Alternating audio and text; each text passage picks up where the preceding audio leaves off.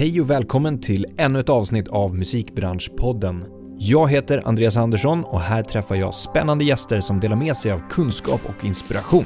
Podden produceras av DMG Education som är musikbranschens digitala kunskapsarena med utbildningar, kurser och coachning för dig som vill utveckla din karriär. I dagens avsnitt träffar jag Jenna Kadhum som är strateg för underhållningslösningar och jobbar bland annat som A&R Director på plattformen Nebula där fans kan investera i rättigheter till artisters musik. Vi pratar om att jobba brett, att hålla sig relevant både som artist men även den som ska arbeta bakom musiken. Att lita på sin inre talang och hur man kan hitta den. Vi kommer även in och pratar om när Jenna var involverad i inspelningen av Cardi B's musikvideo till låten Bodak Yellow som spelades in i Dubai. Jennas arbete som brand manager för Afrobeats Festivalen i Berlin och artistmanager på Cash Money Records. Ja, ni hör, varmt välkomna, vi kör igång. Välkommen till Musikbranschpodden, Jenna Kadhum. Tack så mycket. Så kul att ha dig här. Kul att vara här. Det känns som att du kommer in med ett strålande humör. Tack, jag försöker. Och sen så nämnde du ju också att det här är din första intervju på svenska. Yes. Som du har tackat ja till i alla fall. Ja. Ja, jätteroligt det också ju. Men jätteroligt att vara här. Du är nog den gästen av de alla tidigare 190 gästerna som har gett mig mest material och info inför en poddinspelning. Vilket jag tackar jättemycket för. Alltså verkligen. Tack så mycket. Jag är väldigt noggrann med information som ska fram och förmedla min vision och mitt mål. För att vi sitter här tillsammans och har en konversation och vi vill båda få ut någonting utav det och ett budskap. Ja, men jag tackar jättemycket för det och det var en väldigt intressant läsning och det var kul att höra och se framförallt vad du har gjort för någonting och vad visionen med samtalet var som du skrev också och vad det liksom talking points som du skulle vilja ta upp. Det känns som att du är väldigt förberedd på det. Är du alltid det i alla sammanhang? Nej, det är ganska mycket freestyle. För du nämnde i vårt lilla, när vi träffades här och innan vi började spela in, learning by doing väldigt mycket. Och då är det ju svårt att planera upp alltså vad som ska hända kanske. Jag tror att en planering för mig har alltid varit att jag planerar målet. Okay. Sen hur jag kommer dit är väldigt oplanerat. Hur sätter du målet då? Genom att tänka ut vad vill jag få ut av det här och vad vill den andra parten få ut av det här. Så lägger man ihop en viss strategi kanske ut efter varandras stil och kanske vision av det hela. Och sen kommer man fram till det lite learning by doing liksom. Jag tror att man kan inte... Speciellt inom underhållningsbranschen så kan man alltid planera upp liksom ett mål och man har olika visioner. Men hur man kommer dit och når det kan inte vara så fyrkantigt. Och du måste vara beredd på att vara med om saker och ting along the way som gör att det blir lite bumps on the road. Ja, den där är intressant. Det är då det blir perfektion. Den där är intressant. Vi ska komma in på den alltså boxen som vi pratade om också. Men hur pass mycket skulle du säga är... Alltså hur viktigt är det att... Eller hur stor del av målet bör vara set in stone och hur mycket bör vara flexibelt under resan så att säga? Är du med på vad jag menar? Att du sätter upp ett mål. Sen måste du ha viss mån liksom beroende på hur det går. När du når det, hur det går längs vägen och sådana saker som du sa, bump and road. Hur stor liksom del? Hälften? Nej, 80, jag tror att jag brukar säga till både artister och varumärken som jag jobbar med att make a wishlist.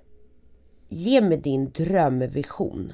Vart ser du dig själv? Vart ser du ditt varumärke? Måla upp det största som du någonsin kan tänka dig. Och sen får vi se hur vi når fram till det. För vi kanske inte kommer nå fram till det inom den tidslinjen. Men så länge vi vet att det där var målet så kan du aldrig riktigt bli besviken på något sätt, för att du jobbar ju mot det. Så att jag skulle nog säga, alltså, det är nog en 60-40. 60% vision och mål och 40% planering och strategi. Mm. Intressant. Du, jag tänker vi ska ta en kortare introduktion av dig, med betoning på kortare, för du gör väldigt mycket och har gjort väldigt mycket. Mm. Men i dagsläget så är du strateg för underhållningslösningar. Yes. Man sammanfattar det, och vad betyder det då? Men det kommer vi komma in på under vägens gång. Men först då, lite kortfattat, hur började du jobba bakom musiken? Vi kan ta det tillbaka till Stockholm. Uppvuxen i Stockholm med invandrarföräldrar. Stor familj, vi är 5 barn, äldre bröder, och sen kom jag, så man vart ju en tuff liten tjej liksom. Och då var det MTV-eran. Hur kom jag bort i en annan värld, rent visuellt och ljudmässigt liksom, bort från det här kaoset där hemma liksom. Du har så många syskon och du har liksom ensamstående mamma. Och då satt man fastklistrad framför MTV i flera timmar i princip. Pappa kom hem då och då från massa olika resmål till asiatiska länder, då han började med att komma hem med såna här bootleg-filmer som vi kallar det för, där man filmade i biosalonger, och jag fick alltid det senaste. Så det senaste som fanns där ute, det senaste som hade släppts i andra länder, som inte hade släppts i Sverige, filmmässigt eller musikmässigt. För man hade ju olika release dates för olika världsdelar på den tiden. Och det fick jag. Så att innan vännerna hade pratat om det, sett det, eller de äldre, mina bröders vänner hade sett det, så hade jag redan gjort det. Mm. Så jag kastades in i en värld där jag bara älskade sättet man kunde liksom uttrycka sig på, och man kunde spela olika karaktärer, både i musik och film. Och som den gav mig en känsla av att jag kunde vara mig själv i alla lägen. Skapa det här självförtroendet att kunna komma ut och bemöta liksom klasskamrater som har det kanske bättre ställt än vad man själv hade. Eller äldre, eller pojkar. Jag jobbar ju idag i en mansdominerad bransch. Så att det hjälpte mig och mitt självförtroende att komma bort i den världen lite. Sen är det ju mycket nyfikenhet till att så här, vad är det senaste? Vad är det jag tycker om? Så då var det ju lite att man blev så här otålig. Man orkade inte sitta framför MTV i flera timmar för att vänta på Michael Jacksons senaste video liksom. Mm. Eller Tupac. Så att då tog jag reda på hur man kunde spela över det här. Vad gör vi då? Vad gjorde vi då, Andreas? Ja, du menar alltså rent tekniskt hur vi gjorde det. Rent tekniskt, vad gjorde vi då? VHS-spelaren. Ja, exakt. Ja. Som inte alla vet om vad det är kanske. Nej, och vi är ju födda också då där vi har gått igenom alltihopa. Mm. Vi har ju gått igenom kassettbanden och vi har gått igenom liksom CD-skivan, och vi har gått in på mobiltelefoner och allt det här digitala och sociala medier. Så då kunde jag var väldigt otålig som liten och väldigt nyfiken. Så jag började spela över alla med arabbakgrund vet vem Feirouz är, eller Kaltoum. Och jag tog ju mammas och pappas indiska filmer eller massa arablåtar och spelade över dem. Och bara spelade över dem med MTV-grejer. Massa MTV music videos. Ja. Så jag började där. Intresset. Det fick mig att känna mig fri. Det fick mig att känna mig självsäker. Och musiken pratade väldigt mycket om just de två genrerna som blev mina favoriter. Det var ju pop, i och med att vi jag är uppväxt i Sverige, så att pop är ju liksom nummer ett då. Och sen var det ju hiphop. För den pratar ju om orättvisa och väldigt argt. Och man kunde uttrycka sig med massa uttryck som man absolut inte fick säga. Men man kunde få göra det unapologetic. Mm. Och det var det som fångade mig. Jag liksom kände att jag började få ett stort intresse för både filmer och musik overall liksom. Mycket teater, mycket att jag ställde upp på talangjakter och sånt. Men sen kom jag ju fram till att jag kan inte göra något av det där. Jag vet ju bara vad som är bra och vad som är dåligt. Mm. Jag vet att den här artisten är jättebra. Jag har ett öra för den här artisten. Mm. Så jag kom ju fram till väldigt tidigt att fan jag vill jobba med allt. Hur bygger Michael den här scenen?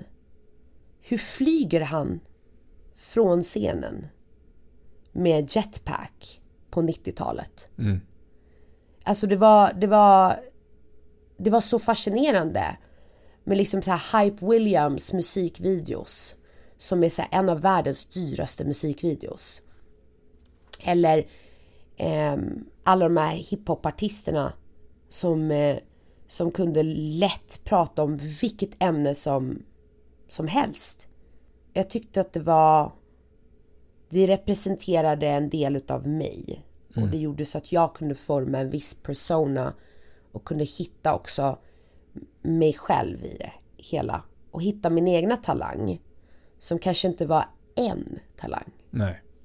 Det här har sen då, det här nyfikenheten kring hur saker och ting fungerade runt omkring musiken.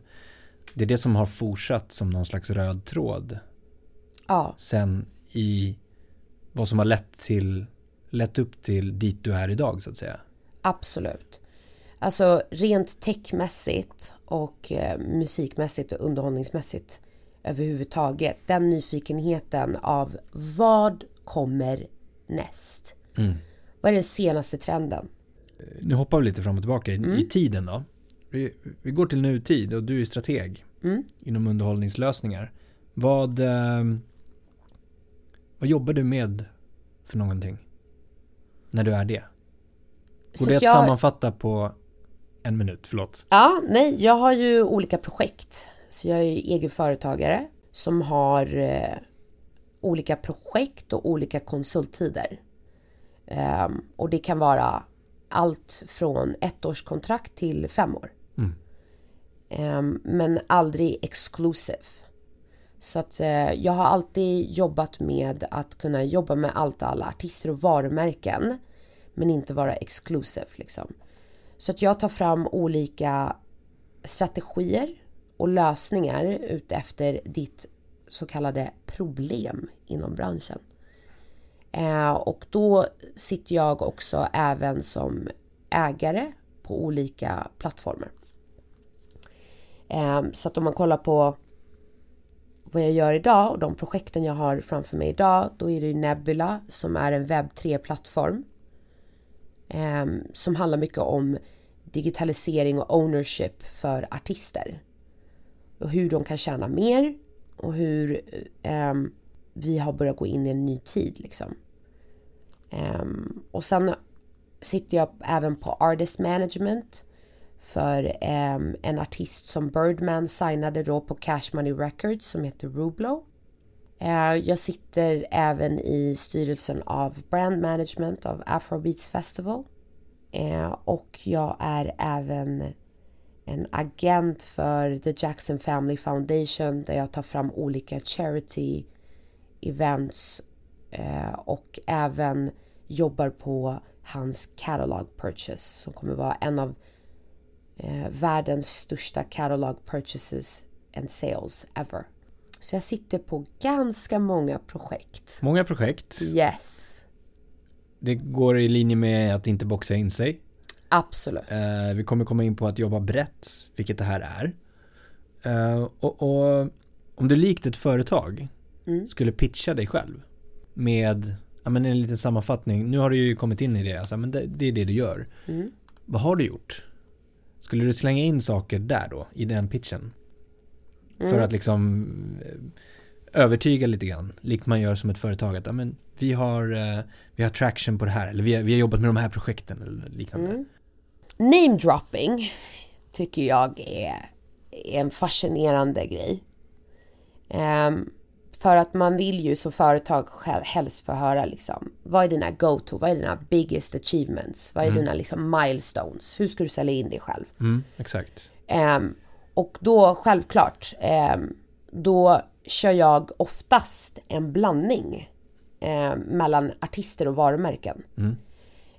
Och då kan man ju liksom man får höra mig säga liksom Beyoncé, Cardi B, Nicki Minaj, till Dubai Mall, Rockbjörnen i Sverige, olika management för världsartister som OT Genesis, brand manager för honom i 2 år, och även typ löst olika skandaler åt artister också. Inte bara i liksom underhållningsbranschen, att det är fort framåt och det handlar om lansering och allting är liksom guld och gröna skogar. Nej. Utan profiler hamnar med om problem liksom. Ja. Och då har du ju samma sak med Silento som var en världsartist som jag var regional manager för i Mellanöstern, som även han då hade problem med promoters, och det vart ju en världsstory att han då inte kunde resa utanför Dubai. Och där sitter jag och är hans manager at the time. Då måste man kolla, hur tar vi fram det bästa utav den här situationen? Hur styr vi media? Hur ser vi till så att det här löser sig på sånt bra sätt, och förmedla vårt budskap och se till så att den här artisten kan fortfarande bibehålla någon form utav liksom business. Med underhållningsbranschen och med sociala medier så kan det gå väldigt, väldigt fel många gånger. Och det här är ju exempel på projekt eller uppdrag som du behöver förhålla dig till en viss någonting som har hänt. Absolut. Alltså det är ju du har ett problem. Jag är där för att lösa det. Exakt. Har du exempel på andra projekt som är mer där det finns en tydlig vision, en långsiktig plan, där du har kommit in tidigt i skedet och är med mer och bidrar till att måla upp vägen dit, eller alltså, är det då artister eller varumärken? Ja, men säg en artist då, till exempel, där det mer inte handlar om krishantering. Ja, absolut. Vad kan det handla då om? Cardi B. Ja. Där var jag med väldigt tidigt skede. Okej, och vad hände då? Och då var det att hon var med i Love and Hip Hop på VH1. Jag har haft hand om väldigt många artister och deltagare i Love and Hip Hop, där jag har hostat dem när de kommer till Dubai för att gå på olika events, eller de är bokade liksom, jag bokar dem för olika nattklubbar eller konserter och liknande. Och Cardi B var ju ett riktigt bra och lyckligt resultat liksom. Jag upptäckte henne på Love and Hip Hop av att jag hade jobbat med de föregående säsongerna som hade varit innan henne. Hon hade första gången jag delade med mig en video från hennes roliga liksom, videos online, då hade hon 22 000 följare bara. Där jag kände så här, den här tjejen kommer bli någonting. Jag måste hålla koll på henne. Och i och med att jag bott i Dubai och jobbat i Dubai i 12 år så blir det ju lätt att jag är the go-to person när du kommer dit och blir bokad i Dubai. Så att då hörde de av sig till mig och sa att Cardi är bjuden på Arab Fashion Week och vi skulle vilja ha en bokning för henne. Ingen nattklubb ville ha henne. Inte en enda ville boka henne. Hon hade ingen låt ute. Och hon var bara en rolig tjej på Instagram. Försökte, verkligen. Och sen så kom hon, och hon hade med sig sitt egna filmteam Vilket i Dubai, du måste ha liksom permissions för att filma musikvideos, för att ens ta fram din kamera på den tiden. Nu har de blivit lite bättre. Men det ändras ju var sjätte månad i Dubai. Liksom. Det är så snabbt det går. Så att då hörde de av sig till mig och mitt team på Urban Mass och sa det att vi behöver filma en video. Det enda vi har kontakt med är med Momani som är en influencer från Dubai liksom, och han kan fixa bilar. Kan ni fixa någonting och hur gör ni?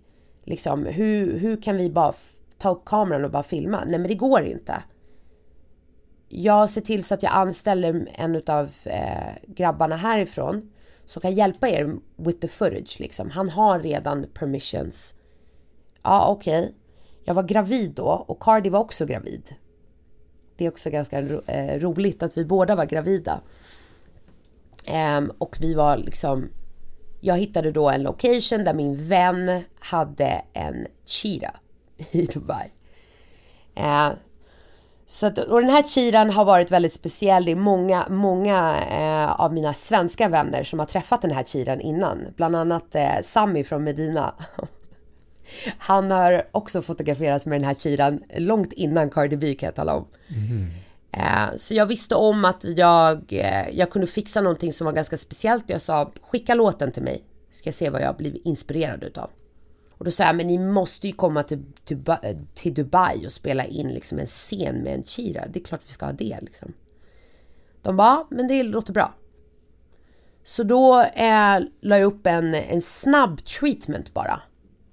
På en video treatment. Rent visuellt liksom. Man lägger upp bilder av en storyline till vad du vill ha i din musikvideo. Så det blir liksom stillbilder. Så jag tog inspiration från olika musikvideos och så skickade jag iväg det. Tycker ni om det här? Han bara, men de hade ju med sig två grabbar från Worldstar då. Worldstar Hip Hop. Ja, men det här gillar vi. Va? Kan du få tag på en cheetah? Ja, det är klart jag kan. Vi kör. Och så åkte vi ut till en väns farm ute i öknen. Och vi började spela in. Det var liksom ingen... det var bara så här, okej, hon har en snygg outfit och den här fashion designen har sponsrat henne med den här outfiten. Vad gör vi? Och då så sa... the video director från Worldstar, han sa, men vet du vad, jag tror att vi behöver en bloody shoe här, en Louboutin. Så jag sa okej. Ja, men vad bra, det ser skitbra ut. Jag vill att hon ska vara lite mer arabisk, det ska vara lite mer, du vet, kom bort lite från det här ratchetness som ni har just nu, den här stämpeln på henne. Och Cardi B blev nummer 1. Bodak Yellow blev nummer 1 i hela världen. Så hon tog ju efter, jag tror det var Lauryn Hill. Och för mig var det kanske inte var det bäst betalda jobbet jag har haft, om man säger så. Men för mig så bevisade det personligen att I still got it. Jag vet fortfarande vem det är som kommer trenda. Jag vet what's coming next. What's the next sound? What's the next image? Och för mig var det en jättestor milestone, för att när hon blev nummer 1. Du kan ju tänka dig hur många nattklubbar som ringde mig. Exakt. Du sa att vi kunde boka henne för $10,000. Jag bara, lägg på ett par nollor efter det här då. Kommer aldrig kunna boka henne för $10,000 just nu. Jag talar om för dig. Så för mig var det en stor accomplishment, och också att det var the next female rapper that went number 1. Och för mig var det stort liksom. Det är en kvinnlig rappare. Och den relationen kan inte jag sätta ett pris på. Den relationen till hennes team kan inte jag sätta ett pris på, för att they will always remember me and I will always remember them. Och de kommer alltid tänka, ja, men det var tjejen som ville satsa på oss. Hon såg det. Hon trodde på vår ambition. Mm. Hon hjälpte oss när vi behövde det. Supermäktigt ju och liksom få det att hända. Absolut. Från egentligen en... Från ingenting. Nej. Från ingenting. Och det är en success story som har med liksom artisteri att göra. Mm. Jag brukar säga också att never keep yourself, you know, too busy with the technical part of things. Vi lever och jobbar i musikbranschen. Du måste vara hip. Jag kan sitta med en 15-åring på i studion och prata om vad han eller hon lyssnar på för musik. Och vilka klädesmärken, märkeskläder gillar du? Mm. Vad brukar du gilla för filmer? Vad kollar du på för serier? Jag tror att de som sitter vid 50-årsåldern just nu, som typ Kanye West eller 50 Cent, de sitter ju där 50 år gamla och har aldrig någonsin blivit gamla, om du förstår vad jag menar. Mm. De har alltid sett, vad är nästa grej? Vad är nästa grej? Hur går vi med liksom tiden? Och det ser man ju på både företag och bland artister. If you're not gonna keep yourself relevant med dina underhållningslösningar, med dina PR-strategier överhuvudtaget, med dina brandingkampanjer, om du inte håller dig själv fräsch, innovativ och ny hela tiden och vet vad som kommer komma, då kommer du stanna upp i din karriär. Mm. You're not gonna evolve. Det här tåget kör. Mm. Det gäller att du är på det. Mm. Vilket går snabbare och snabbare också. Exakt. Alltså dels som teknikutveckling, men framförallt att hålla sig relevant, som du sa. Ja. Alltså förut kunde du säkert förlita dig på att vara relevant i, om du skapade en kampanj eller strategi, att den höll i 2 år. 3 år kanske till och med. Idag gör den inte det. Idag behöver du vara snabbare kring att hålla dig relevant.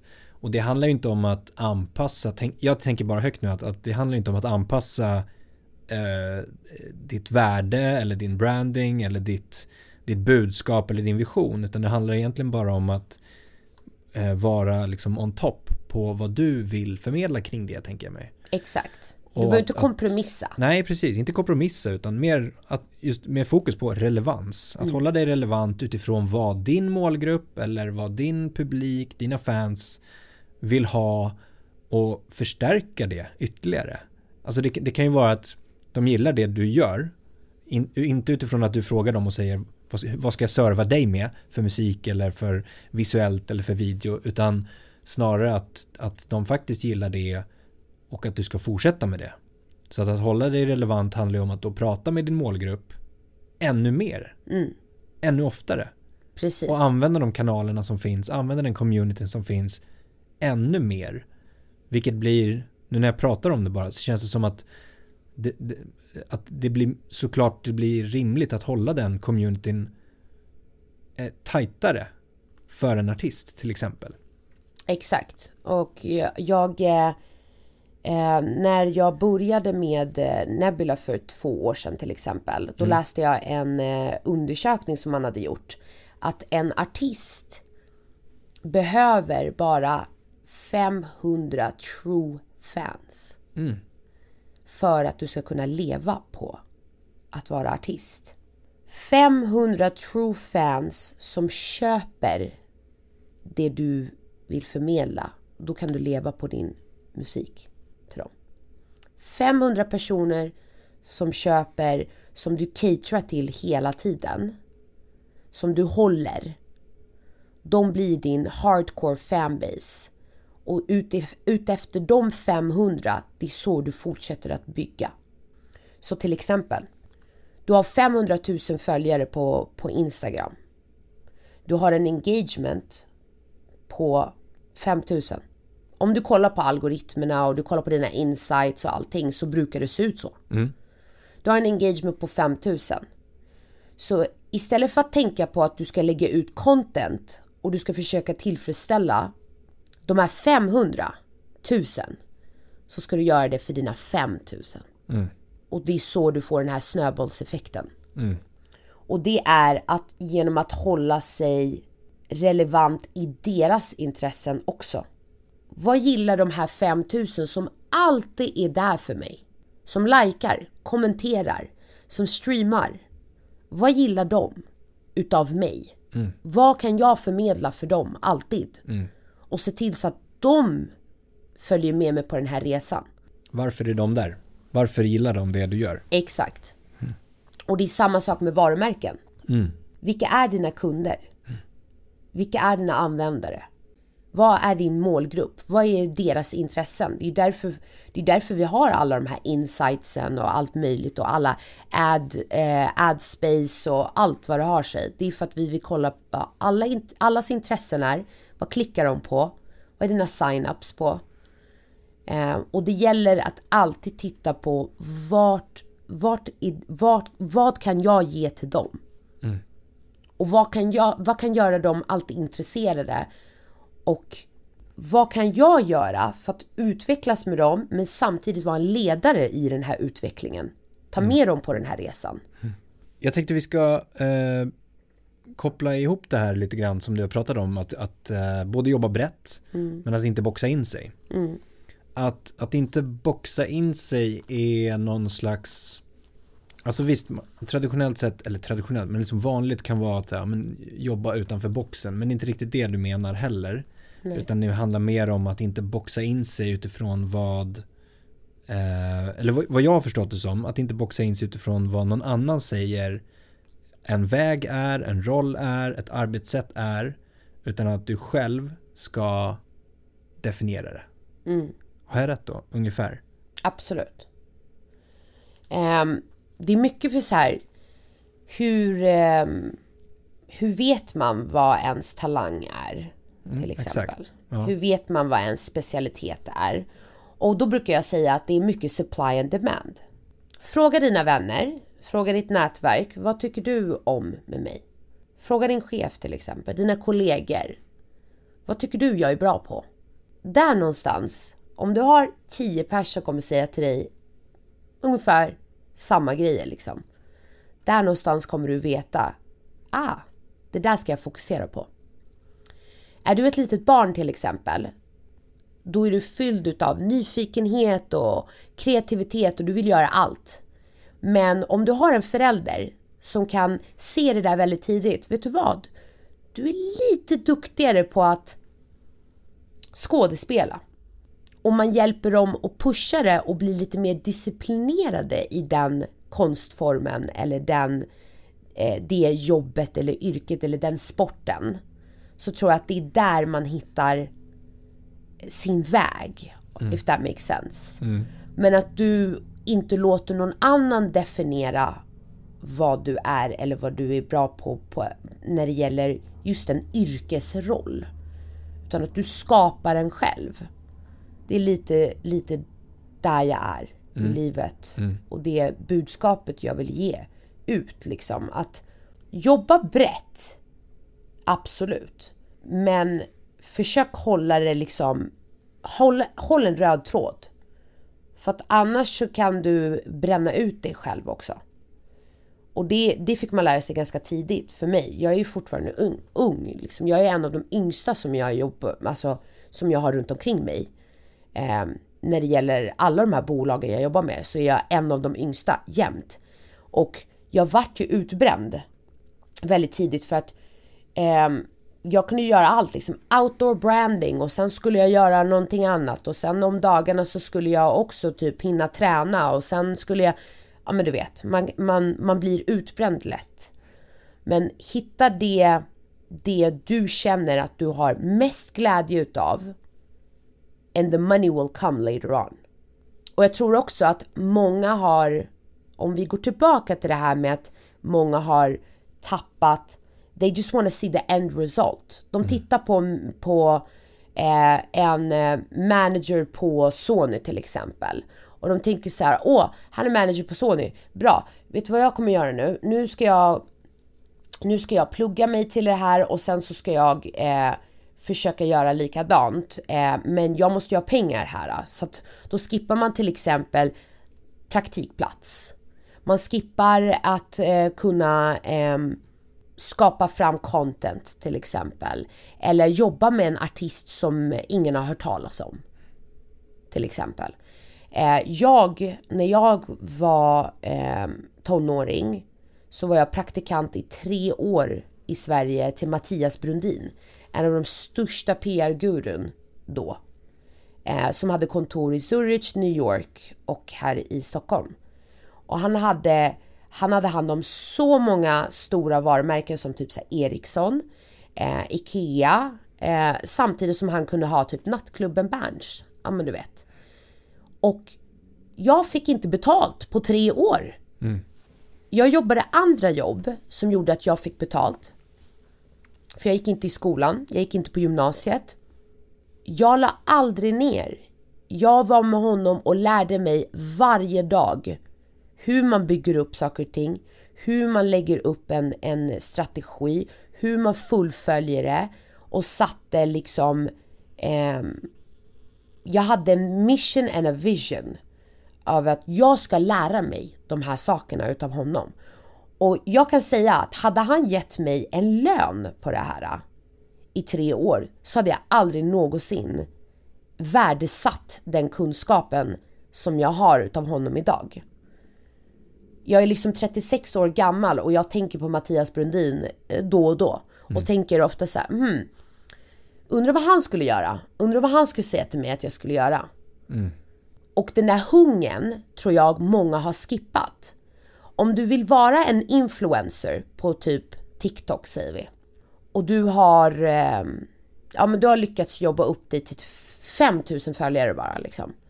Nej men jag ska ju ha åtminstone 500 kronor för det här samarbetet. Det är inte så det funkar nu. Det är en djungel just nu. Det finns du och 10 000 andra. Samma sak med artister. Det är du och flera miljoner som släpper varje dag på Spotify eller på alla liksom DSPs. Vad är det som gör dig speciell? Och det är igen det är inom alla branscher.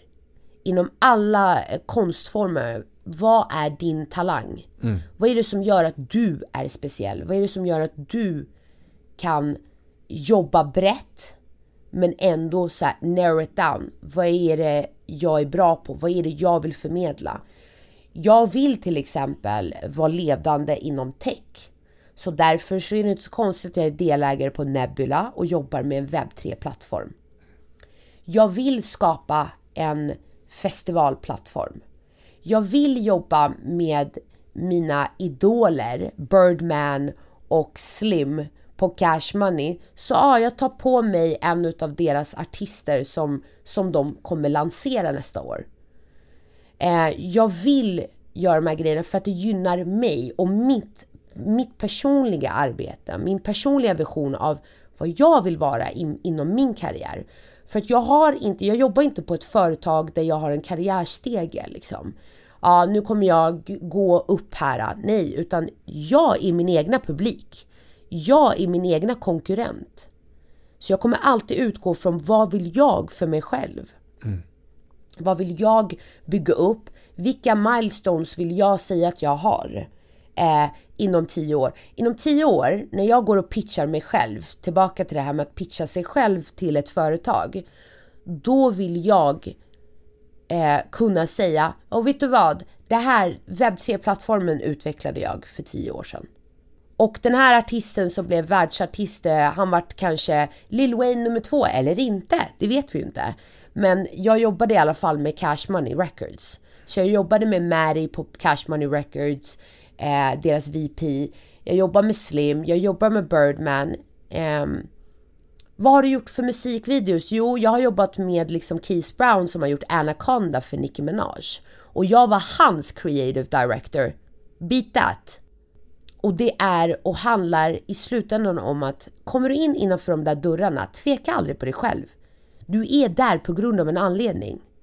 Känn aldrig att du är för liten för att säga vad du själv tycker. När jag står bakom där och ska stå vid en videoinspelning och Keith Brown frågar mig, vad tycker du? Och jag bara, nej, jag tycker vi byter tröja här.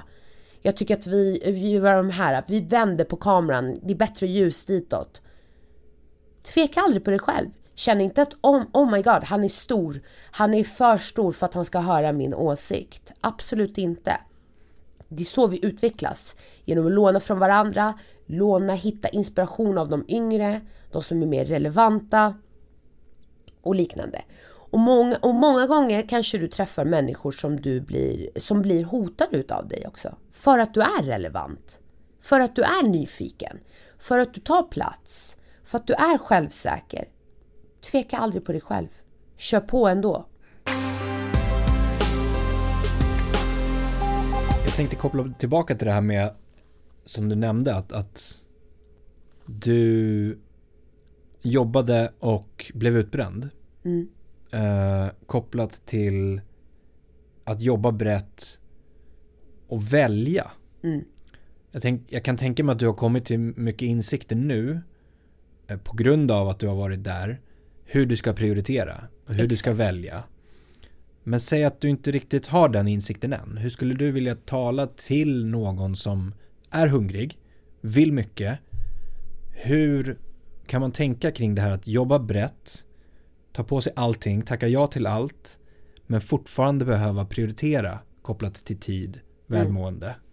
Du kan ju få projekt liksom slängda på dig. Ja. Eller uppdrag, eller liksom, hej, vi vill att du gör det här. Mm. Och då ska du prioritera det. Men det kan ju också vara så att du behöver aktivt själv gå ut och söka där. Mm. Du kan ju inte alla har inte den lyxen i ett första skede att alltid få personer som kontaktar dig för projekt. Nej. Utan det tar ju lång tid innan du jobbas dit. 100%. Så innan där då, att välja då vilka bollar du ska springa på. Ja. Alltså men här ser jag en möjlighet. Jag har inget projekt än, men jag ser en möjlighet att kunna få ett konsultgig eller ett uppdrag eller vad det kan vara. Mm. Men jag ser också det här, men här också, här.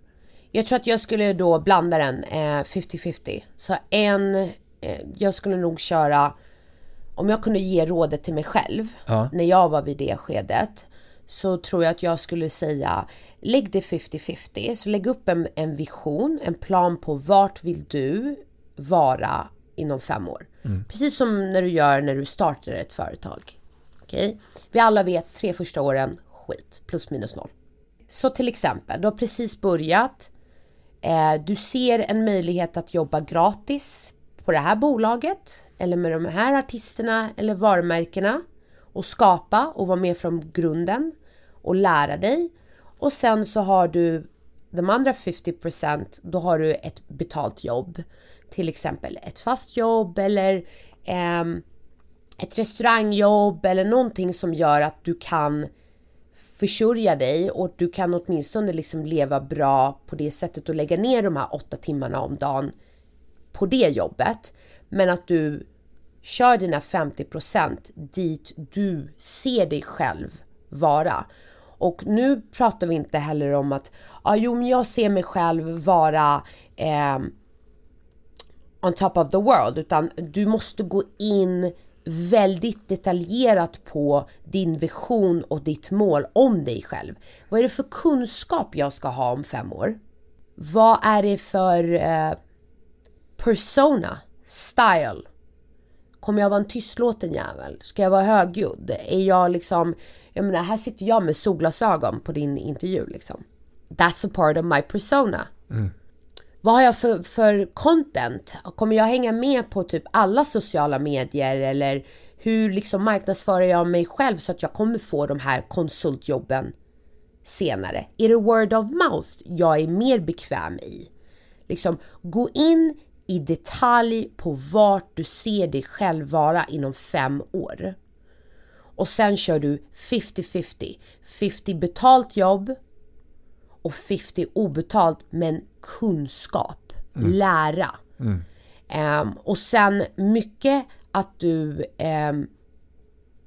tillbringar, jag skulle nog säga till mig själv också, tänk på din hälsa. För det är lätt i underhållningsbranschen att man är ung och man hänger med in the name of networking, så har du festat fyra kvällar i veckan. Mm. Och då har du tappat tråden igen. You've lost it. Du kan gå ut, tänka på hälsan, du kan gå ut, du kan gå på de här middagarna, du kan gå på de här release parties och alla de här networking eventen utan att behöva vara där hela natten. Trust me, the people are gonna remember you if you really made a good and great impression. Ja, apropå det där, en side note, men just på mingelevents och grejer, det var någon, jag kommer inte ihåg om den var en poddgäst eller om jag har hört eller läst det någonstans, men som gick på allting. Ja, nej. Men i syfte att bara synas. Ja. Så att det första personen gjorde när den kom dit, det var att se till så att den var vid entrén, befann sig där en liten stund och sen gick diagonalt genom hela rummet, längst bort till lokalen, oavsett vad det var för någonting. Oavsett om den pratade med någon eller inte. Och sen diagonalt åt andra hållet. Och sen diagonalt åt andra hållet. Så man har gjort ett kryss över hela liksom den fysiska lokalen. Mm. Och gott. För då har du dels lokaliserat vilka som finns där. Vilka potentiella personer som du kan prata med. Om liksom bara snappa upp. Men du har också gjort ett impression på att du är där. Folk har nog sett dig en del. Mm. Så det var ett tips för den personen att liksom inte spendera hela natten, utan det var att göra det, sen välja ut ett fåtal konversationer som skulle genomföras, pang, och sen gå därifrån. Precis, du behöver inte vara där hela natten. Nej, och syftet var inte att festa. Exakt, och det är där jag tror att många speciellt i underhållningsbranschen kan göra liksom, de kan hänga med i det där, och det är svårt. Alltså, man tänker, när jag kom till Dubai, jag bodde ju där i 12 år. Hur såg jag till att folk kunde se mig? Mm. Det var en nattklubb i hela Dubai och en shoppingmall när jag flyttade dit. Och på den här nattklubben så kommer jag ihåg att jag var där varje dag, men jag gick runt som att jag jobbade där. Mm. Precis som du säger, kom in, såg till så att jag stod lite runt omkring, drack sodavatten och fick det att se ut som att jag drack vodka liksom. Och jag spelade och såg till att DJ:n, jag fick en relation till DJ:n, så att jag spelade de låtarna till de artister jag hade kontakt med för att skapa en supply and demand. Mm. Aha, du gillar No Diggity No Doubt med Blackstreet. Ja, vad sägs om att du bokar dem? Ja, självklart vill jag boka dem. Yes, det kör vi. Mm. Bränn inte ut dig och få liksom FOMO. Och det är lätt att få FOMO nu för tiden. Mycket lättare än vad det var när vi var yngre. Inte för att låta som att vi liksom är old heads. Men det är lätt att göra det för att man ser på sociala medier hela tiden. Och man får inte glömma att det är så lätt att bygga upp en persona. Jag menar, folk vet inte att jag är en ensamstående mamma. De tror att jag är överallt, hela tiden. But it's a persona. Mm. Om du jobbar med PR, om du vill jobba med underhållning överhuvudtaget och musikbranschen överhuvudtaget, så vet du hur man lägger upp en persona. Så lägg upp en persona att du är där ute hela tiden, att du gör någonting hela tiden och du är relevant utan att bränna ut dig fysiskt. Att kunna stänga av och inte få FOMO. Jag tror det är det som gör att folk också är rädda för att misslyckas. Mm. De är rädda att börja promota en artist som de jobbar med, eller ett skivbolag som de har startat, för att sen lägga ner det efter ett år. Mm. För att oh my god, vad kommer folk säga?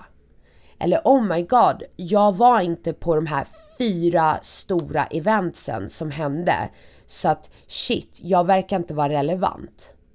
Finns det några, nu när du har kommit till det stadiet där du är idag då, finns det några principer som vägleder dig i dina val kring vad du vill jobba med för projekt, artister, företag och så vidare? Finns det några liksom interna principer som du går efter? Absolut.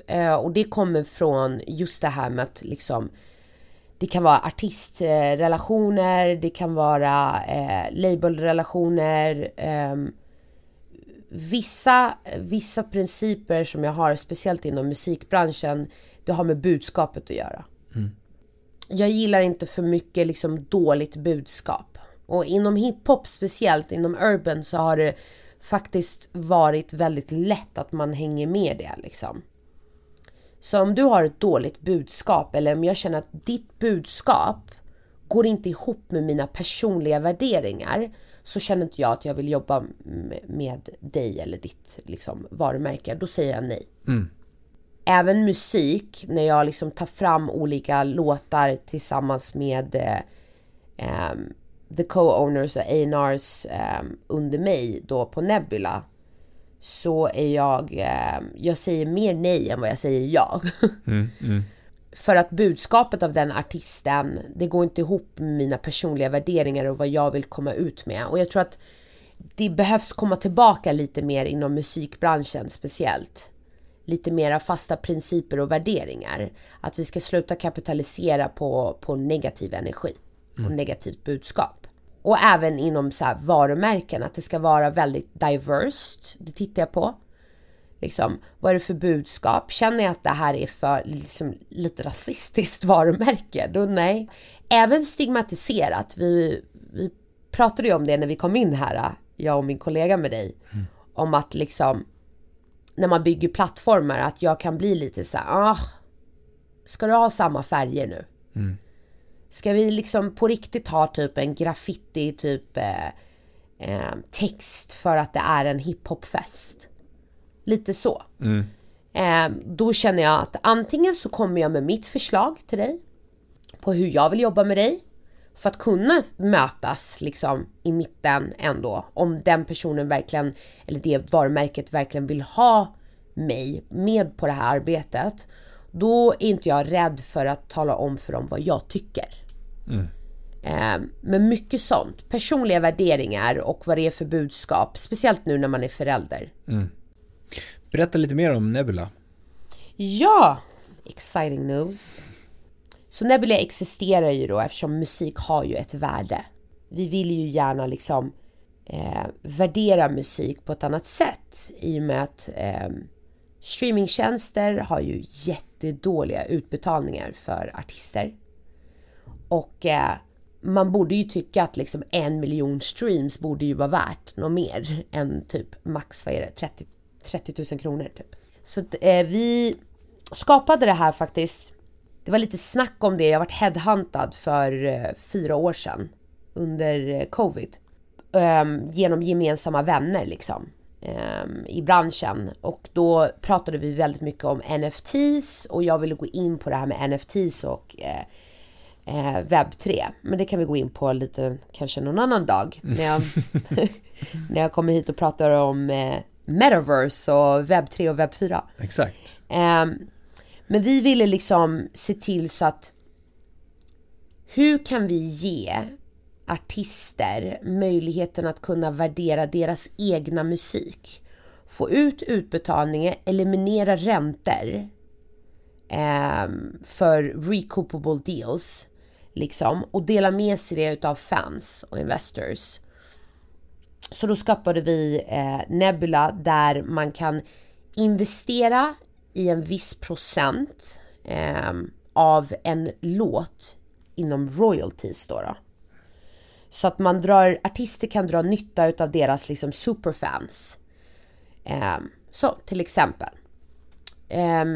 Jag launchade en låt förra året som var med Outlaws och Tupac på Nebula. Gammal låt som spelades in långt innan streamingtjänsterna ens existerade. Så att den har ju inte streamat så mycket. Mm. Men vad är det för någonting? Den är ju värd väldigt mycket. It's a sentiment. Det är något känsligt för superfansen. Att tänk dig att jag kan faktiskt betala och äga en liten del utav den här låten som har med legender att göra. Mm. Så då släppte vi den på Nebula, där vi erbjöd då 20% ownership. Och då kommer man ju fram till, just den släppte vi ju gratis. Men vi har ju släppt för alla superfans. Vi ville liksom ha in all trafik från det. Det sålde slut på 45 minuter. Mm. Eller sålde slut, det reggades liksom gratis. Mm. På 45 minuter så var det slut. Vi hade inget mer. Och då vad vi gör är att vi säljer ju de här på smart contracts, på blockchains. Så att delägarskap, informationen, den informationen är väldigt transparent. Som artist så går du in, lägger upp din låt precis som du lägger upp den via distributionsbolagen. Du går in, du riggar den och du väljer hur många procent vill jag sälja till mina superfans. Så vi kan ta 20% utav låten som du vill dela med dig till dina fans and investors. Och sen så får du lite assets som vi gillar att kalla det liksom. Content som du kan lägga upp. Just joined Nebula. Go in, register and buy a token. Så en token kan vara för 10 kronor. Mm. Liksom $1 token. Och en kan vara för $50. Det är liksom, det är upp till dig hur du vill värdera. Är det artisten som bestämmer det? Det är artisten som bestämmer. Okay. Mm. Så artisten bestämmer själv hur den vill göra. Och det här har ju visat sig vara superpopulärt bland okända artister även. Alltså som har aldrig släppt förut. För att de har återigen de här 500 eller 100 fans och investors. Och investors, det kan ju vara din mamma, din mormor. Vi har gjort det så pass user-friendly att vem som helst ska kunna gå in och sponsra dig och köpa en token utav dig med debitcard, PayPal eller med krypto. Mm. Så att de här okända artisterna, hur många gånger tror du att de behöver streama för att de ska få ut $500 utav Spotify? Medan de kan bara lägga ut de här för 20% av låten. Varje gång de lägger ut en låt kan de välja en viss procent som går ut till sina superfans and investors. Och du får ta del av deras information så du skapar en egen community. Alla får en certificate när man har köpt det och du är nu delägare. Som partnership då, som label, kan man ju tänka sig varför ska man använda Nebula? Till exempel. Mm. Jag menar, det går ju inte bara ut till artister, men det går även ut till bolag liksom. Labels, distributionsbolag. Så vi har ju ett partnership med Empire som är en av världens största distributionsbolag. Och managementbolag också har de ju.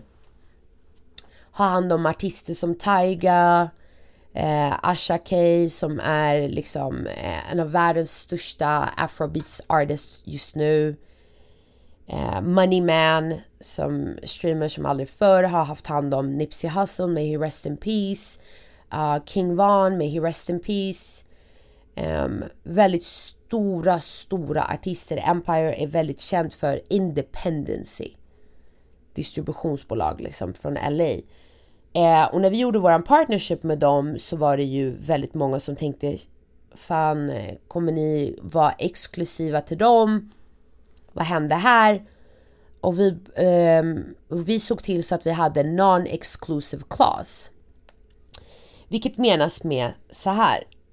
Labels kan nu använda en plattform som Nebula som en funnel av artister, till exempel.